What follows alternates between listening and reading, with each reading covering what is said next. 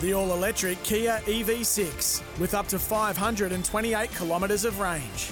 And Toolmart, the complete tool centre, serving WA for over 40 years. This is Sports Day.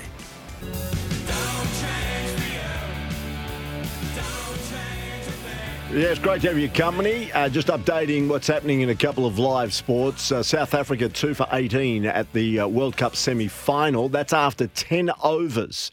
Mitchell Starc has just completed his fifth over, has 1 for 10. South Africa 2 for 18 after 10 overs. Run rate 1.8. So they're doing beautifully, the Australian bowlers at the moment. Markram and Van der Dussen are the not out batsmen. And Football Australia are celebrating the 50th anniversary of the 1973 Socceroos team, who became the first Australian team to qualify for a FIFA World Cup. And that's been celebrated tonight at AAMI Park in Melbourne where the Socceroos are taking on Bangladesh in a World Cup uh, qualifier. In fact, members of the 1974 team are also at the game tonight. Uh, of course, Graham Arnold sets a record for a Socceroos coach. He's now uh, the coach who has represented or managed and coached the Socceroos more than anybody else. And currently, an early goal for the Socceroos. They lead by one goal to nil. Heath Souttar the defender scoring after four minutes. So it is Australia one, Bangladesh nil. Let's look at the uh, draft that's happening in the AFL on Monday. And joining us is the AFL Talent Ambassador. Very handy title, let me tell you. Kevin Sheehan. Kevin, thanks for your time. Yeah, Pete, thanks for having us. A very exciting time of the year for all of us involved in the AFL and uh, great for many of the young kids around the country too. Well, it's your time in the sun as well as uh, a lot of the young players that are waiting with bated breath to see how it plays out from next Monday. Yeah, it's a big event these days. So it goes over the two nights, Pete, with the draft itself, and then the third day it's the rookie draft. So it's the repechage and a chance for maybe a few that have been delisted to get another chance. Always a few fresh talent or new talent, as we call them, that get a go in the rookie draft as well. Maybe at the end of the day, there might be 70, 75 what we term new talent that have got their first crack at AFL as a result of this. Uh, this uh, sort of three day uh, draft event. Have you ever experienced in your time, and you've done this for a long period of time, as much fanfare over one individual? And we're talking about Harley Reid. no, I haven't. I haven't. But look, uh, I can understand it, to be quite honest. It, look, there's probably a second boy that should be getting similar fanfare because of their performance. You know, we've been lucky enough the last two years to actually have all the state leagues up and running and national championships back to back without any interruption of COVID. And both these boys were outstanding and were all Australians back to back. And that's Harley Reid and a kid called Jed Walter. Okay, so he's the other one. He should be in the conversation as an outstanding talent. Now he's tied up to the Gold Coast. He's actually a boy from WA originally. Mm. You should have kept him over that way. He's a he's a, brute. He's a bit like uh, Charlie Curnow in the way he plays, the way he looks. Uh, and at 195 centimetres, he's an outstanding talent. Uh, that uh, there'll be a bid on probably at two, three, or four, where the Gold Coast will take 10 you know, two seconds. Two seconds to match the bid. Yeah. Whatever you have to pay for him, I'm paying that. And so it should be the Harley and, and Jed Walter discussion about who the best young boy in Australia is. But look, Harley's performed on every part of the ground over the last two years. Saved games in defence, won them in attack. A terrific player through the midfield, uh, and he's got a great nature about him. Just, uh, you know, he, he's a bit like a Luke Hodge, I think. Just a pretty unfazed by anything sort of approach and loves competing, gets out there and plays at a very high level all of the time. And um, yeah, so I, I can't find uh, any box that he hasn't ticked in terms of uh, his performance in the last couple of years. So that's why he's hyped up, and because he's in the open draft, people want to know, well, you know, does he would he would he want to live in the West? Well, of course he would. He wants to play in the AFL. He's going to have to leave home. He's a country boy from uh, up on the near the Murray River up there at Tongala near Shepparton in country Victoria. He's going to have to shift, and whether it's uh, WA or SA or Queensland, he had no problem because that's where the AFL's played these days. And so, uh, yeah, a very exciting talent. Uh, should uh, he end up at the West Coast, as we probably expect. Yeah, it's amazing. This morning's West Australian, as I tend to do, have my cup of coffee, open the West and see what the morning newspaper does write. And would you believe, I don't know if you know, Kev, but there was two pages allocated to Harley Reid, and it was the 100 points that you need to know about Harley Reid. They actually highlighted 100 points about this young fella. I've never seen anything like it. It's just crazy.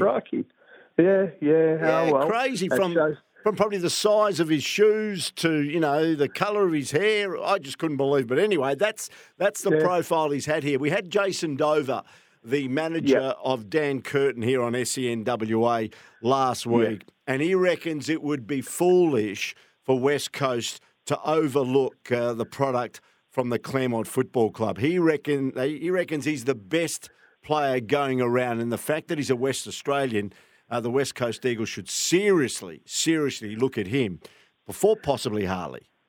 Yeah, yeah. Well, you know, if, if let's just use the Fremantle example. If Fremantle had have said, "Well, uh, we'll take the local player and not Matthew Pavlich," about 15 years ago, they would have missed out on something special. So you can't let location actually make your decision on who you're going to take. You've just got to back your footy club and take who you think is the best as the recruiters, um, and uh, and back the culture of your club, um, the leadership of your, your players, your coaches, to make it the best environment a, a young boy could go into, and he'd want to stay there forever. That's what you that's what you got to sell. Uh, otherwise, Brisbane wouldn't have taken Simon Blackway back then either. You know, Yeah. he played 300 games up there. So don't let that cloud your total thinking. Uh, you must back yourself on who you think the best is, and and uh, Rohan O'Brien and his team uh, with Adam Simpson, etc., have got to make that call. But gee, we've been watching a fair bit of it, and I, I actually seen Harley in his 16th year, so three years ago, and he was super exciting from day one. Who's this kid?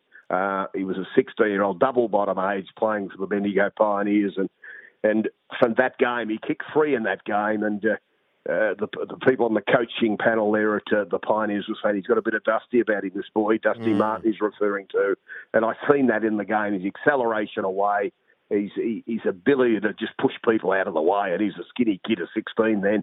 He was doing it right from that moment. And uh, uh, and he's got better and better as the, the next couple of years have unfolded. So, yep, I can see why uh, most people would say that he looks to be just a step ahead of the next fella. What's interesting, speaking to a couple of player managers here in the West, and even Paul Connors came out during the course of the last month or so, suggesting certainly at the top end of this AFL draft uh, from Monday onwards, it's pretty elite, but there isn't a lot of depth this year. What are your comments about that? Yeah, look, Pete, I do an exercise that that um, you know I, I do a profile on the 130 players out of the 900 that have nominated. So there's a lot nominated.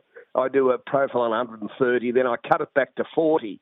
Released that earlier today. So I've done the, the exercise that clubs do. But gee, I'm just a person that's watching it all. I'm not in a committee with a whole group like a club uh, analysing every aspect, interviewing every kid. I'm seeing it from a pure talent point of view. I, I'd be part of the All Australian selection for the 18, so I'm hearing enough conversations.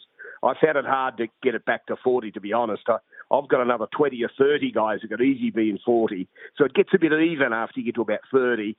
But the, some of the kids not my 40 have got the credentials to be listed, in my view, with their performance over the last couple of years. So I reckon um, I, I call that a wee bit of depth. Don't worry about that.